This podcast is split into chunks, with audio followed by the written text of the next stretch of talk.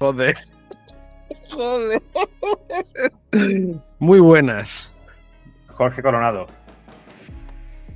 ¿Eres tú? Soy yo. Jorge Coronado era especialista en ventas, vendedor, podcaster, emprendedor digital y se ha definido siempre como un vendedor. Y además tiene una especialidad, o sea, tiene una habilidad especial con el micrófono. No vamos a decir cuál es, me imagino que ya todos lo sabréis.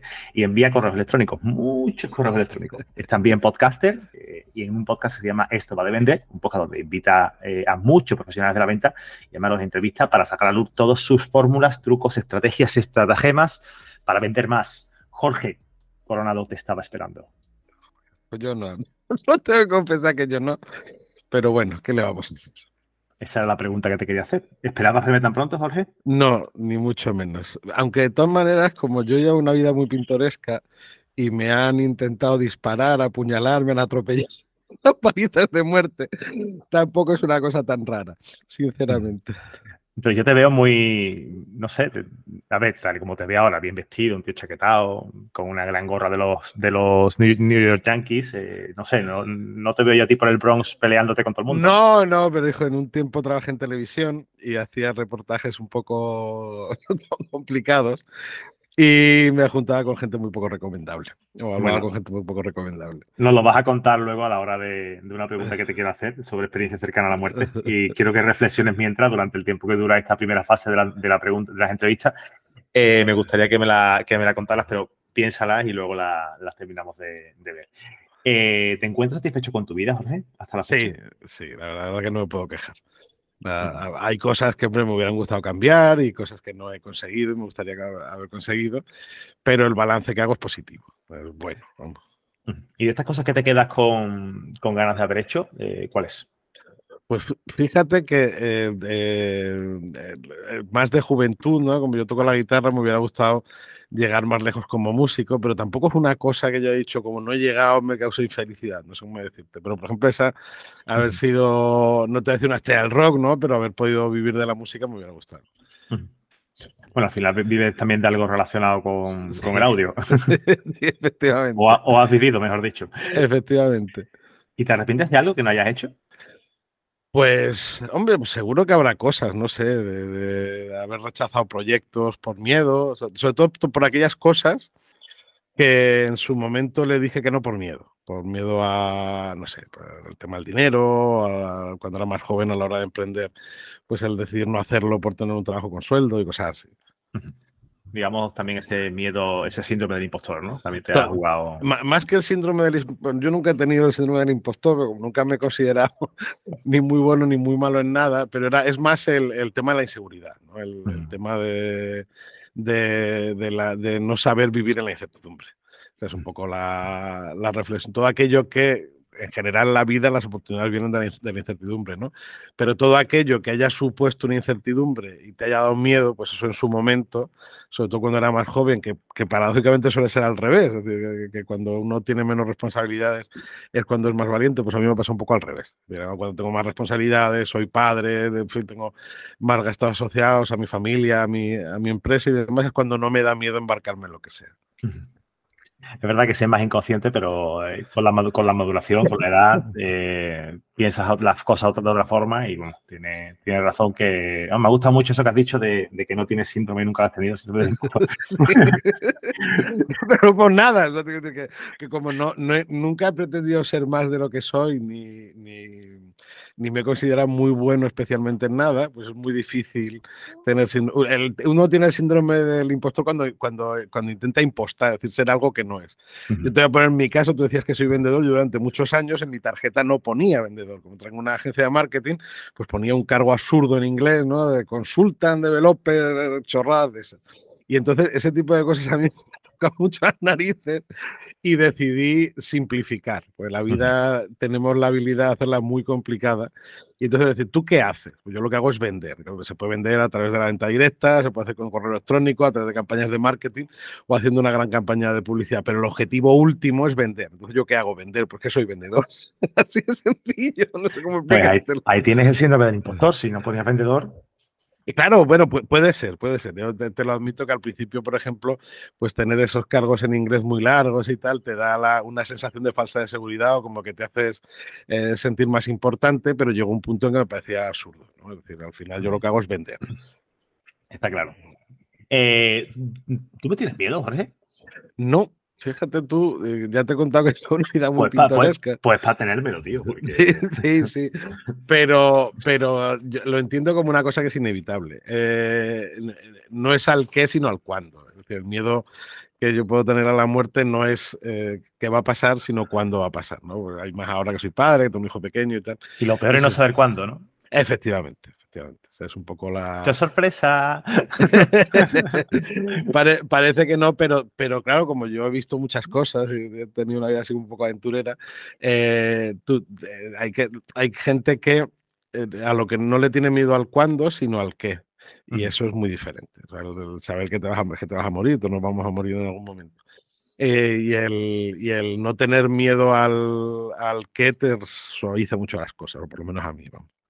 No, yo creo que en general, ¿no? El gran miedo que se tiene es lo que has comentado, ¿no? No saber cuándo va a llegarte, no hay ninguna fecha. Es como la sorpresa, no sabes cuándo te va a llegar la sorpresita y la sorpresa no es chica, que digamos. Efectivamente. ¿Me cuentas un poquito tu rutina, Jorge? ¿Cuál es tu rutina de tu día a día?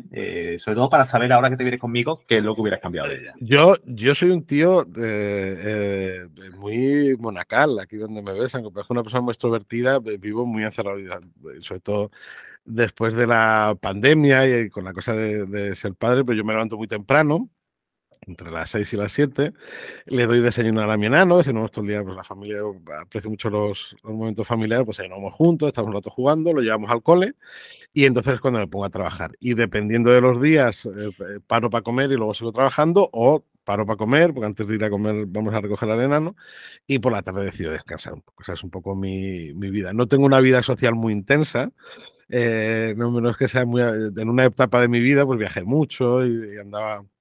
Yo vivo en Fuengirola, que es una ciudad muy tranquila en la Costa del Sol, y andaba todo el día pues montado en el AVE, para arriba, para abajo y tal. Entonces, de alguna manera, ahora que me he hecho un poco más mayor y he sentado un poco en la cabeza, aprecio mucho el estar en casa, que parece una tontería. Yo, de hecho, teníamos una oficina en la agencia grande, pero decidimos dejarla y cogernos un piso grande que tenemos aquí frente a la playa. Y en este piso, que es enorme, pues tenemos montada nuestra oficina para no tener que andar desplazándonos. O sea, que vives en el mismo piso en el que... Sí. Vale.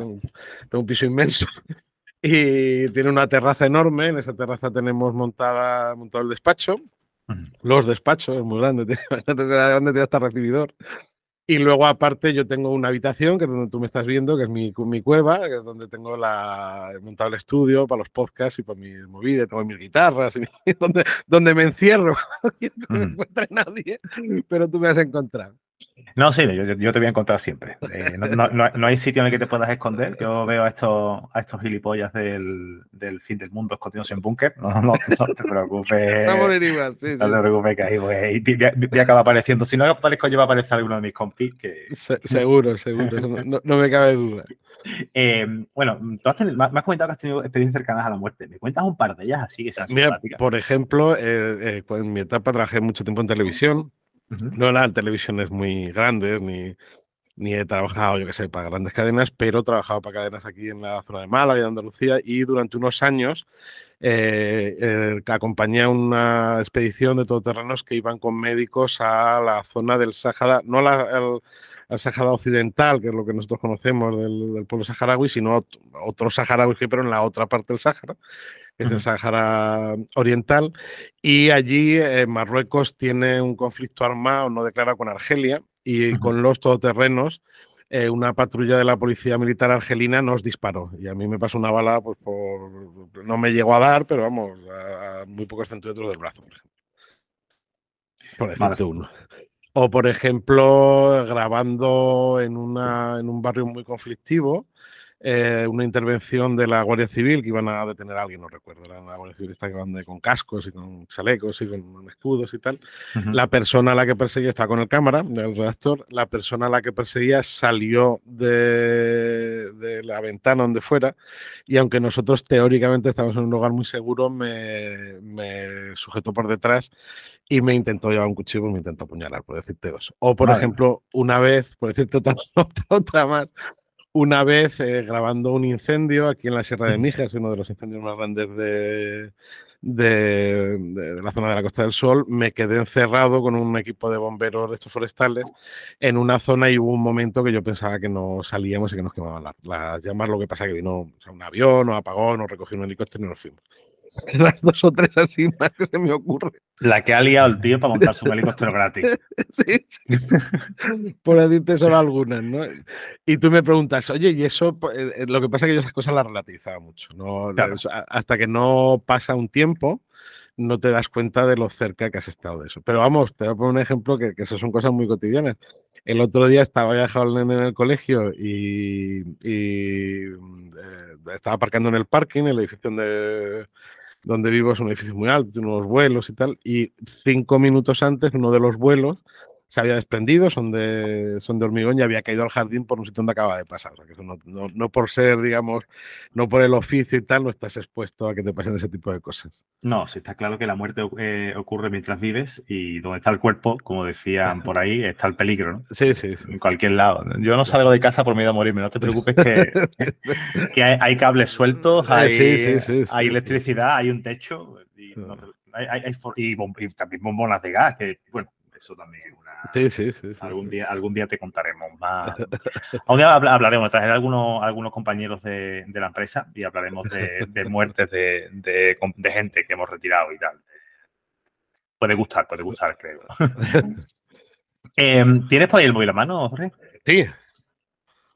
Desbloquéalo y dime, por ejemplo, qué es lo último que tengas abierto en tu navegador. Lo último que tengo abierto en el navegador, pues te lo voy a decir ahora. No vale mentir, ¿eh? No vale mentir. Pues tengo abierto un artículo de un periódico digital porque estoy escribiendo un correo y estaba documentándome sobre una cosa de Groucho Marx. Eso es lo que tengo abierto. Vale. Qué casualidad que nadie está buscando tanguitas de leopardo. Siempre que pregunto esto, nadie tiene tanguitas de leopardo. Yo me esperaba, digo, cuando recibí esta mañana el requerimiento, dije, Jorge Coronado, digo, este tiene que tener por fuerza. Pues mira, sigo para abajo para que te digo lo último que he abierto. Después tengo una cosa en la que estoy trabajando que se llama Email Troll. ¿Qué más tengo, tío? Tengo abierto el roadmap de No es asunto vuestro. Y las recomendaciones de la newsletter de Víctor Correa. Eso es lo que tengo abierto, ¿eh?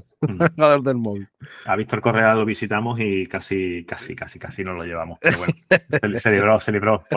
Por los pelos nunca mejor dicho. Como yo, porque Víctor y yo utilizamos la misma marca de peine. Para la barba sí, tío. Okay. ¿A quién te gustaría dejar tu legado? A mi familia es a quien le dejaría yo mi legado.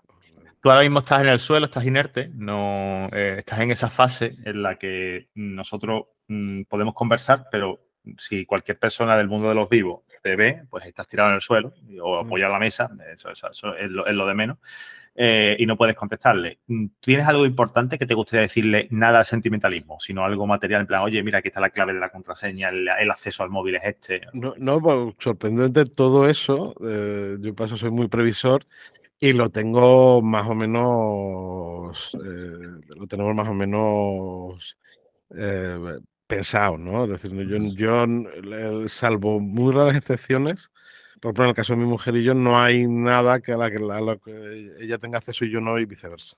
Precisamente por este tipo de cosas, ¿no? Tampoco te quiero decir una cosa muy compleja, ni paquetaciones, ni criptomonedas, ni cosas de esas, pero todo más o menos lo tenemos... Controlado, ¿no? Controlado, más o menos. En esta empresa tú sabes que nos gusta llevarnos a la muerte a internet, queremos hacer que la gente nos pierda un poquito el miedo, que lógicamente siga teniendo el mismo respeto, porque si esto fuera divertido la gente querría venir a que yo lo visitara, pero la verdad que esto no es un buen negocio. Y lo que queremos es acercarnos a los emprendedores digitales. Tú que te dedicas a esto, en breves palabras, ¿me podrías decir cómo te ganas la vida y cómo ayudas tú a los emprendedores digitales? Yo ayudo a los emprendedores digitales enseñándoles a vender a través de diferentes vías, vendo infoproductos, básicamente doy formaciones en empresa y ahora voy a sacar un, ya te lo he contado, pero ya no lo voy a poder sacar porque me has secuestrado, pero tenía un proyecto físico, es decir, la edición de una... Yo, como he sido punky de joven, le llamaba fanzine, ¿no? Un fanzine mensual donde pues poner técnicas, estrategias de cosas que hago yo. Además, eso es muy importante, no de cosas que me invento, que había escuchado, ¿no? Sino donde se recogen cosas que hago yo que pueden ser muy rentables para ellos. Yo, por ejemplo, aunque no soy un as del copy, ni mucho menos, fui capaz de rentabilizar mucho una base de datos de una lista muy pequeñita, con 200... Fue la primera lista que hice, tenía 216 contactos y algo que les preocupa, sobre todo ahora que se ha puesto muy de moda el tema del mail diario y demás a la gente, es se preocupan más en meter gente en la lista que en rentabilizar lo que tiene. Y yo, por ejemplo, yo facturaba con esa lista 3.000 euros mensuales con 200 y pico personas los dos primeros meses que la tuve. Yo creé la lista, esa gente se apuntó y de esas dos... Explico el proceso, cuál fue el proceso, y como eso, no sé si puede ayudar o no, pero pueden ellos apuntarlo y a partir de ahí una serie de cosas muy relacionadas como qué tengo que hacer con mi audiencia para que mi audiencia sea rentable. Porque yo me he llegado a sentar con gente que tenía listas que yo no tengo... Señora Muerte, pero con listas de 6, 7, 8 mil suscriptores y no rentabilizaban muy poco. Las últimas cifras que vi, y no voy a decir quién es, porque son dos chicos muy conocidos, habían vendido un infoproducto y para el volumen de suscriptores el resultado había sido ridículo. Ridículo. O sea, pero ridículo, como te digo, de una cifra. A nivel de ventas, y eso a mí no me cuadraba. O sea, hay algo aquí que no falla y a partir de ahí pues tuve la idea de hacer esta historia. Vale, nosotros estamos recopilando también los correos electrónicos, invitamos desde aquí a todo el mundo a que se apunte a la newsletter nuestra, ya sabéis cuál es, está puesta en las notas del programa, y estamos en esa fase. ¿Puedes contarnos algo a nosotros para ayudarnos y que también pueda ayudar a la audiencia para rentabilizar esa lista de correos electrónicos? Nosotros tenemos ahora mismo unos 500, 600 correos y lo que hacemos es enviar, pues, como este podcast de Legado Digital, lo que hacemos es pues enviar historias simpáticas sobre la muerte, pues historias a lo mejor también relacionadas con temas de sucesiones, con temas de patrimonio, gestión patrimonial, cosas que van de la mano.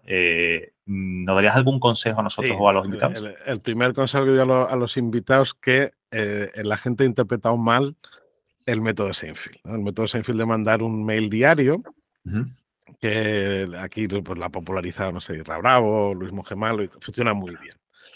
Pero tú tienes que entender quién eres y dónde estás. Es decir, claro, no es lo mismo que tú tengas una lista que acabas de crear, como es el caso de la del Legado Digital, que es relativamente joven, a alguien que lleve, pues tenga ya, digamos, no sé, 10, 15 o 5 años mandando correos. Y que el correo, no, aunque el fin último es vender, es un diálogo. Es decir, tú tienes que, no te voy a decir hacer una secuencia específica, porque me parece una chorra muy gorda, pero sí entender que tú estás hablando con la persona a la que le escribes los correos. Si utilizamos siempre historias diferentes, nunca le estamos contando nada. Es decir, le estamos contando una historia que empalma, que vinculamos con lo que sea que vendamos, ya sea, pues, un infoproducto, un libro.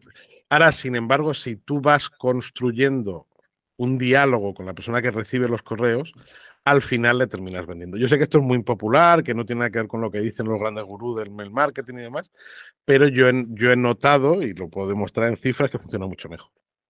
¿Por qué? Te pongo un ejemplo. Yo no soy copywriter, de hecho soy muy malo como copywriter, estoy aprendiendo, pero tengo ciertos conocimientos y lo he probado con un libro de una amiga que es escritora y escribe libros de fantasía de esta épica y tal. Es decir, es una cosa como muy de nicho para un público muy concreto. El objetivo de esa lista era vender una serie de libros que está escribiendo y entonces hemos construido una historia, un diálogo, esto es lo del diálogo muy importante, entre el lector de los correos y ella, que es la escritora, y en la que se mezcla pues cómo fue el proceso de escritura y donde cuenta cosas que no vienen en los libros. Al final, cuando lo haces así, aunque tardas más...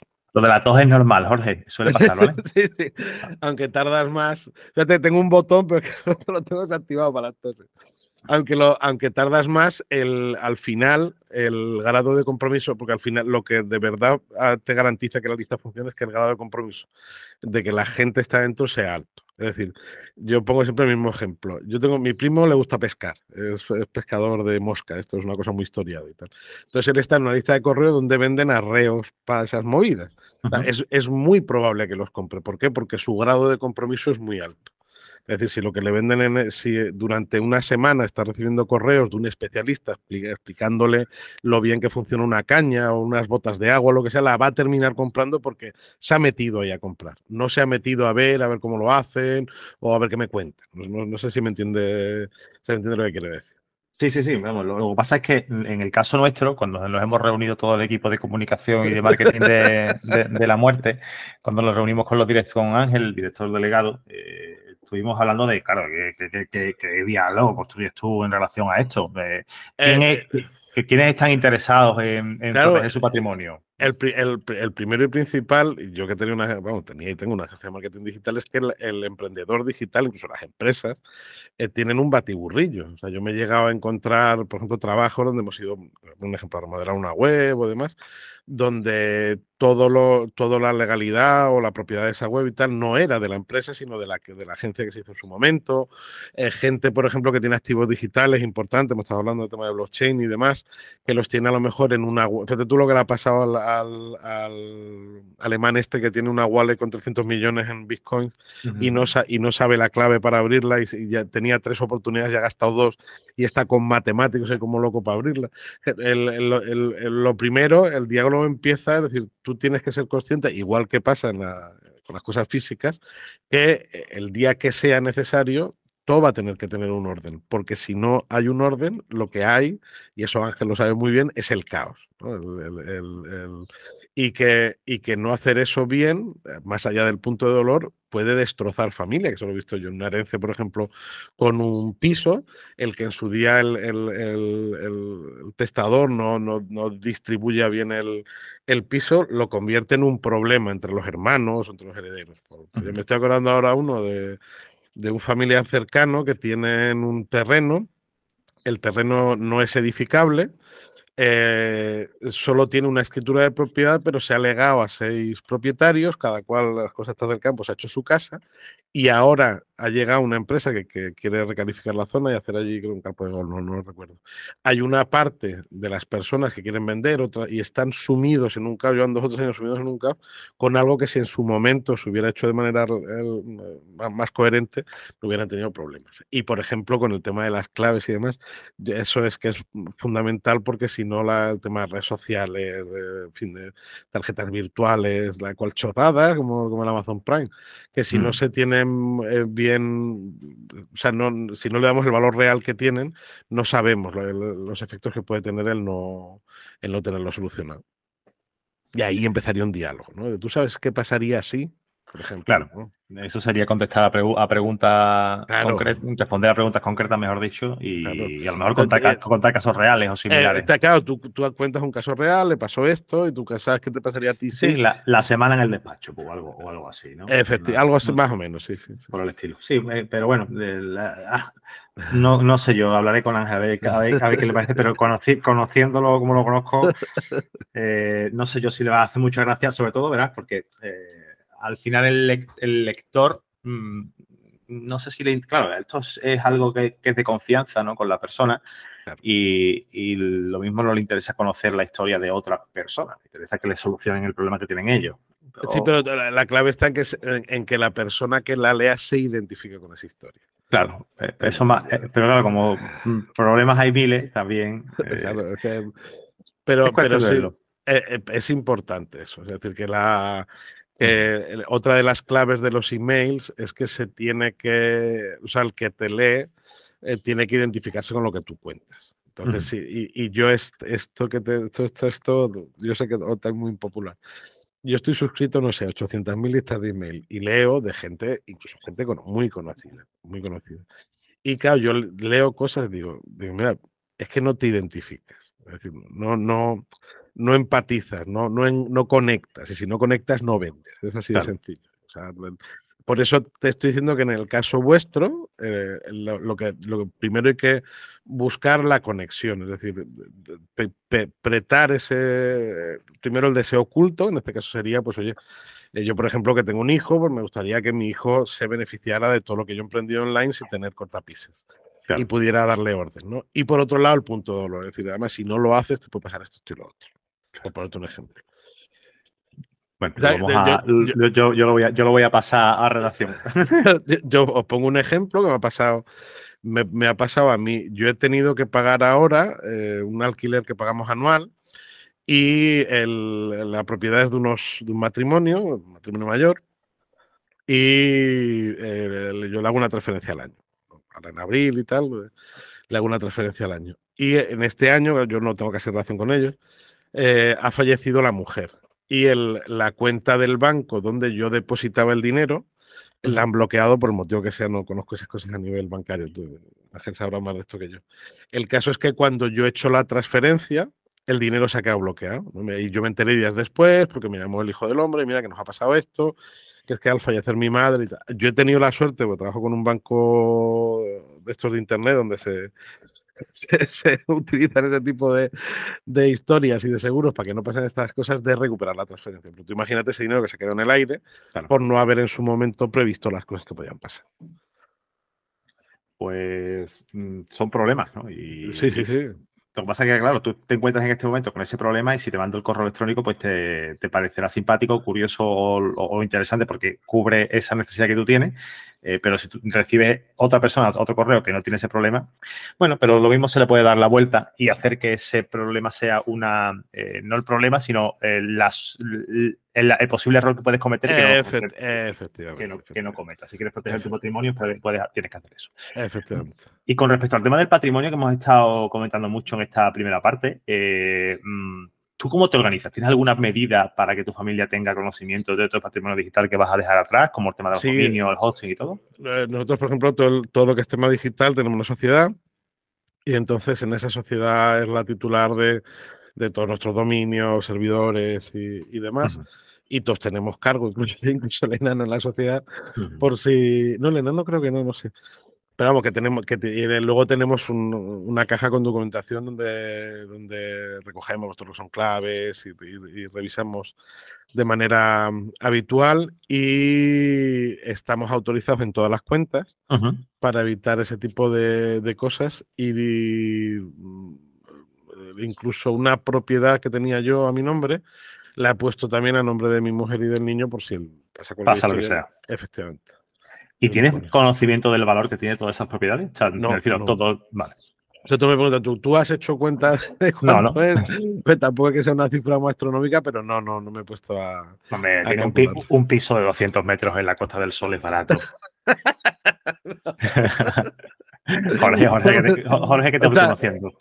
Verás, lo que pasa es que en este caso yo tuve mucha suerte con la operación, porque trabajaba entonces en el sector inmobiliario y llegué a un acuerdo muy beneficioso para mí. Es cierto que el piso ahora vale más, pero cuando yo lo compré no valía tanto. Vale. Y lo negocié con unas condiciones hipotecarias bastante inteligentes para lo que está pasando ahora. Desde luego, me imagino. Ya hemos hablado del tema de patrimonio. Bueno, pues como ya sabes, este podcast pues, es parte de Legado Digital y legado.digital es un software para planificar, ordenar, registrar todos los activos digitales y además en breve va a salir la nueva versión a final del mes de este mes de abril del 2023, en el que vas a tener pues de un solo vistazo todo tu patrimonio neto en cuanto al valor de todas las propiedades, tanto las propiedades físicas que vas a tener, como un piso, por ejemplo, uh-huh, como también propiedades intangibles, como pueden ser un dominio o el valor que tú le puedas dar, por ejemplo, a una página web. Claro. Todo eso lo vas a tener de un solo vistazo, cosa que de ninguna otra forma tu familia va a poder acceder a él. ¿Cómo funciona? Pues muy fácil. Tú simplemente te registras sin datos de tarjeta y sin nada, metes tu nombre, tu correo electrónico, haces el registro, introduces a una persona beneficiaria de la información, que esta es la persona a la que se le va a informar, y metes todo el catálogo de bienes que tú tienes, tanto tangibles como intangibles. Y al final del todo, ¿cómo se sabe que estás muerto? Pues se te envía un correo electrónico y si tú no lo contestas, pues ya nos ponemos en contacto con la persona beneficiaria para darle la información de eso. Entonces, eso es lo que es legado digital. O sea, lo del correo no lo sabía, ¿eh? Lo muy interesante. Hay que saber, ese se llama el botón del hombre muerto, como los trenes, ¿no? Que tienes que, pues ese básicamente cada mes pues recibes un correo electrónico en el que tienes que confirmar que todo está correcto, todo está bien y es un botón de seguridad para evitar que se pierda, porque es lo que has hablado antes, ¿no? Cuando una persona fallece, se bloquean las cuentas. Pues si se bloquea la cuenta, pues no le van a pasar el cargo del dominio, no le van a pasar el cargo del hosting. Claro. Entonces, se perderá todo el trabajo por el que ha luchado tanto tiempo, ¿no? Y no es la idea. Vamos a ver, Jorge, tú lo tienes tú muy bien organizado, montar una sociedad, una caja fuerte con tal, o sea, eso es de puta madre, está todo muy bien, pero lo ideal en estos casos siempre es que un externo, un profesional se encargue de toda la gestión porque la familia no está para mover papeles en esos momentos, ¿no? Entre el sufrimiento de perder el familiar y tal, pues ya sabes cómo va. Ahora mismo te pregunto, tú estás muy poquitos pasos de venirte conmigo al descanso eterno, ¿vale? Que después de haber pasado una semana con el nene en casa, me imagino que estarás agotadísimo y te gustará eso del descanso eterno, pero quiero darte una oportunidad para quedarte en casa, ¿vale? Dame una razón, una única razón para dejarte ir, Jorge. Pues porque si me quedo, mucha gente con mucho talento que ahora quiere hacer muchos proyectos no se va a poder beneficiar de que yo le enseñe a vender y si aprenden a vender sacarán adelante esos proyectos y podrán vivir de su talento, por ejemplo. Por ejemplo, es una razón, creo que es buena, ¿no? No es mala del todo, las he escuchado mucho peores. Pero es lunes tempranito y como no tengo ganas de trabajar, la verdad, me ha parecido, no me ha parecido buena del todo, tampoco me ha parecido mala. Pero es lo que te he dicho. Vamos a darle un 65%. No tengo mucha ganas de currar, tío, el lunes. Y no me apetece. Así que nada, por cubrir expedientes, Jorge, estás librado de la muerte. Estas oportunidades ocurren una única vez en la vida. Y recuerda que para proteger todo tu patrimonio digital, cuentas con legado.digital. Legado con doble G. Jorge, sabes que puedes probarlo totalmente gratis en www.legado.digital. Jorge, nos vemos dentro de años, muchos años. Muchas gracias, un abrazo.